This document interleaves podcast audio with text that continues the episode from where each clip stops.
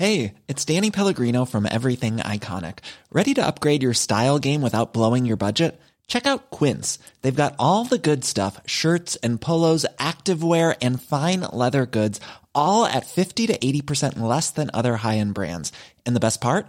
They're all about safe, ethical, and responsible manufacturing.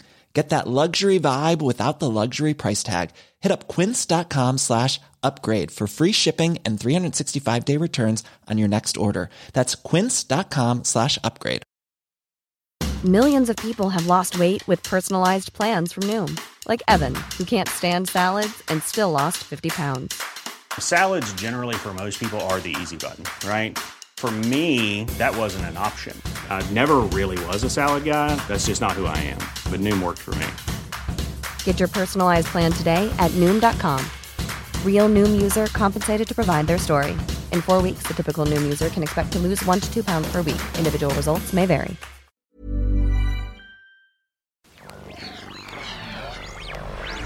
A V N. It's Headphones Neil!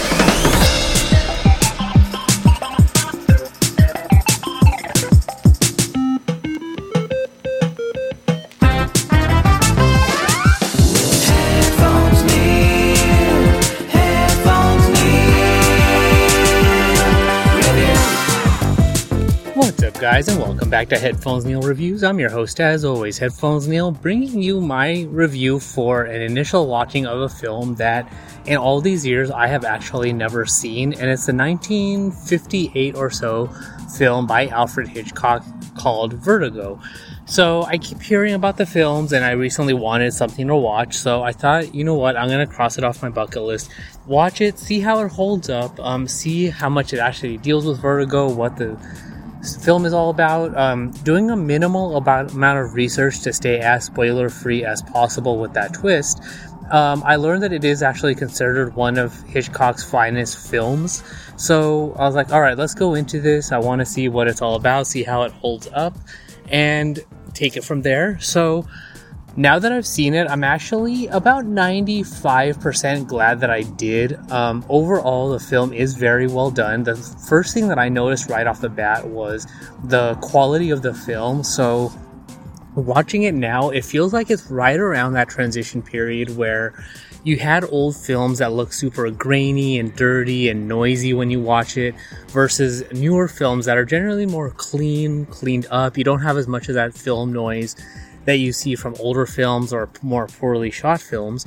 So when I'm when you're watching this film, like the first two thirds or so of it are very well done. I want to say that's actually that feels like it's um, mostly related to the film being shot during the day for the most part. Um, there are a few alternating scenes during the night, but those didn't stand out as much. But when we get into the end of the film, in the last third to the last quarter of the film, when it takes place more during more at nighttime, is when it kind of starts to get a little bit more noisy. But for me, I don't think it's necessarily poor filming or film choicing. I think it's just more that the film technology for evening shots was not necessarily there quite yet. So when you're watching the film, it feels like that noticeable degradation of film. But I wouldn't actually put it past Hitchcock to kind of show that degradation of the mental state of the main um, actor guy, the policeman who retired, because in the beginning of the film, he's generally well, he's not generally in a right state of mind, but we learn about his vertigo and fear of heights. And then he, so he retires from the police force, and then he's pulled back in to investigate uh, what his friend's wife is up to, why she's acting the way she is, and all of that. So originally, as you're going through the film, it's set up nicely in such a way that you think that the policeman is just investigating his friend's uh, wife to find out why she's like if she's actually you know possessed with the spirit of her ancestor, I guess her great grandmother or something like that. Find out what's going on, um, and then as he goes, as she goes into the bell tower to try to commit suicide, and ultimately does, the policeman believes it. So you would actually think the film would end there. That the policeman who has vertigo um, it happened to him twice, and he has nothing, or he has nothing to show for it. He, I guess, finally goes into the hospital to have himself checked out because he can't go on living like that. He has, he's suffering from the guilt of um, what's happened to him twice. One, once for some, uh, someone who was for his friend, and second for a lady who was falling in love with.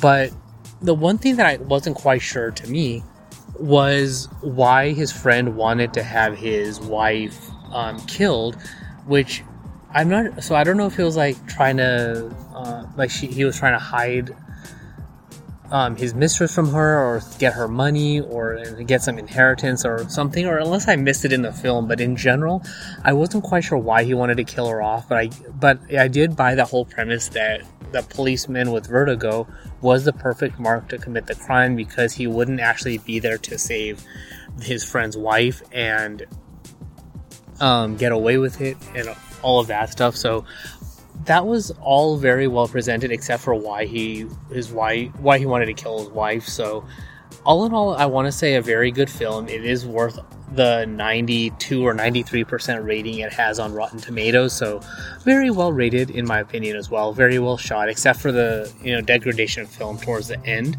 Um, and then of course this film is supposedly credited with having created that tunnel vision look as they're looking down the as the policeman is looking down the bell tower to give the audience a sense of what it feels like to have vertigo. But um, there was a bit of trivia that I found kind of suspect, and I have to research a little bit more. That said that the trivia about this film, the one of the film guys in Vertigo having created that look, is not true. So I actually have to see who's right at this point. But from what I can tell, generally that um, this film is credited that with that look. So very well done. To the point where it feels like this, the whole um, bell tower clock tower scene was the imp- inspiration of the scene from the nine, the Tim Burton Batman, the first one, where Batman is chasing. Um, Hiring for your small business? If you're not looking for professionals on LinkedIn, you're looking in the wrong place. That's like looking for your car keys in a fish tank. LinkedIn helps you hire professionals you can't find anywhere else, even those who aren't actively searching for a new job but might be open to the perfect role. In a given month, over 70% of LinkedIn users don't even visit other leading job sites. So start looking in the right place. With LinkedIn, you can hire professionals like a professional. Post your free job on linkedin.com slash people today. Hey there, it's Michele Norris. I'm host of a podcast called Your Mama's Kitchen. When I travel, I'm usually looking for a way to find a taste of home when I'm not at home. And one of the things I love to do when I am at home is entertain. And Airbnb allows me to do that. When I was in California recently, I rented a house that had a great kitchen. And when we were sitting around the table, we we're all thinking, we're in someone else's house. Someone could be in all of our homes as well. If you have a home, but you're not always at home, you have an Airbnb. Your home might be worth more than you think. Find out how much at airbnb.com/slash host. Millions of people have lost weight with personalized plans from Noom, like Evan, who can't stand salads and still lost 50 pounds. Salads, generally, for most people, are the easy button, right? For me, that wasn't an option. I never really was a salad guy. That's just not who I am. But Noom worked for me. Get your personalized plan today at Noom.com. Real Noom user compensated to provide their story. In four weeks, the typical Noom user can expect to lose one to two pounds per week. Individual results may vary. Jack Nicholson, uh, Joker, up the bell tower with Vicki Vale and all of that. So it felt like a. So that scene actually felt like a remix of this, where eventually we learned that the policeman's friend was up there and pushed his wife off the side. So while the Joker didn't quite get to that point, um, having the Joker fall off the side um, was, if memory serves, was kind of a similar look and feel. So throughout the, or when we got to that point, it was it's been it was bugging me for a while until it finally hit me that that's kind of so the Batman bell tower sequence felt like an homage to this scene in Vertigo. So while they didn't necessarily give us that same Vertigo look and feel probably just because it doesn't make sense in the Batman film. But it would have been nice um, to, I guess, in their way by showing by having Vicki Vale be dizzy, I guess, or just have everything or give us a sense of height, kind of mimic that inspiration, but not quite copy it from Vertigo. So there's that as well as a personal take on that. But overall, I want to say it's a good film. It's like I want to say it's about an hour and um, 45 minutes uh, long, but they make it feel like it's a two and a half hour movie. Um, to the point where some points were actually really slow, but I want to say that's also partly um, related to the filmmaking style of the time. Um, that it was very slow paced. You have a lot of uh, long, lingering shots. You have scenes that they don't necessarily go on forever and ever. And actually, I take that back. The film was two hours and eight minutes. So make it about, add about like 20 or 30 minutes to that, and that's about how long the film feels. But it's mostly because you have a lot of long, lingering shots. The first like 20 or 30 minutes are actually have little to no music in it, so it's just conversation, exposition, um, setting up shots and looks and feels of that era, the people, and all of that. So you don't necessarily have um, you know, dramatic music or tension, or you don't jump right into things that have music to set the mood.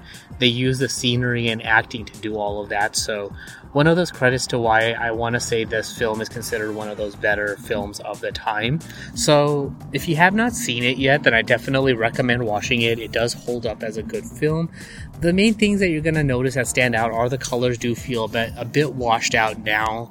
Um, because it's what you're watching a film from you know 60 years ago or yeah about 60 years ago now um, but it does feel like they could um, upscale it and do a, a, bit of color conversions to enhance the colors make it a little bit more sharper. I don't know if they could fix the um, ending in the film that's in the at night and all that maybe enhance the blacks a little bit and sharpen the color or sharpen the picture a little bit but you know, the first two thirds of the movie, especially the establishing shots in San Francisco as um, the policeman is driving and tailing the, his friend's wife through the city. They can enhance those colors a little bit and all of that. But overall, the film holds up um, for me visually, aside from the colors. So having the color sharpened a little bit would be nice, but on its own, it definitely holds up.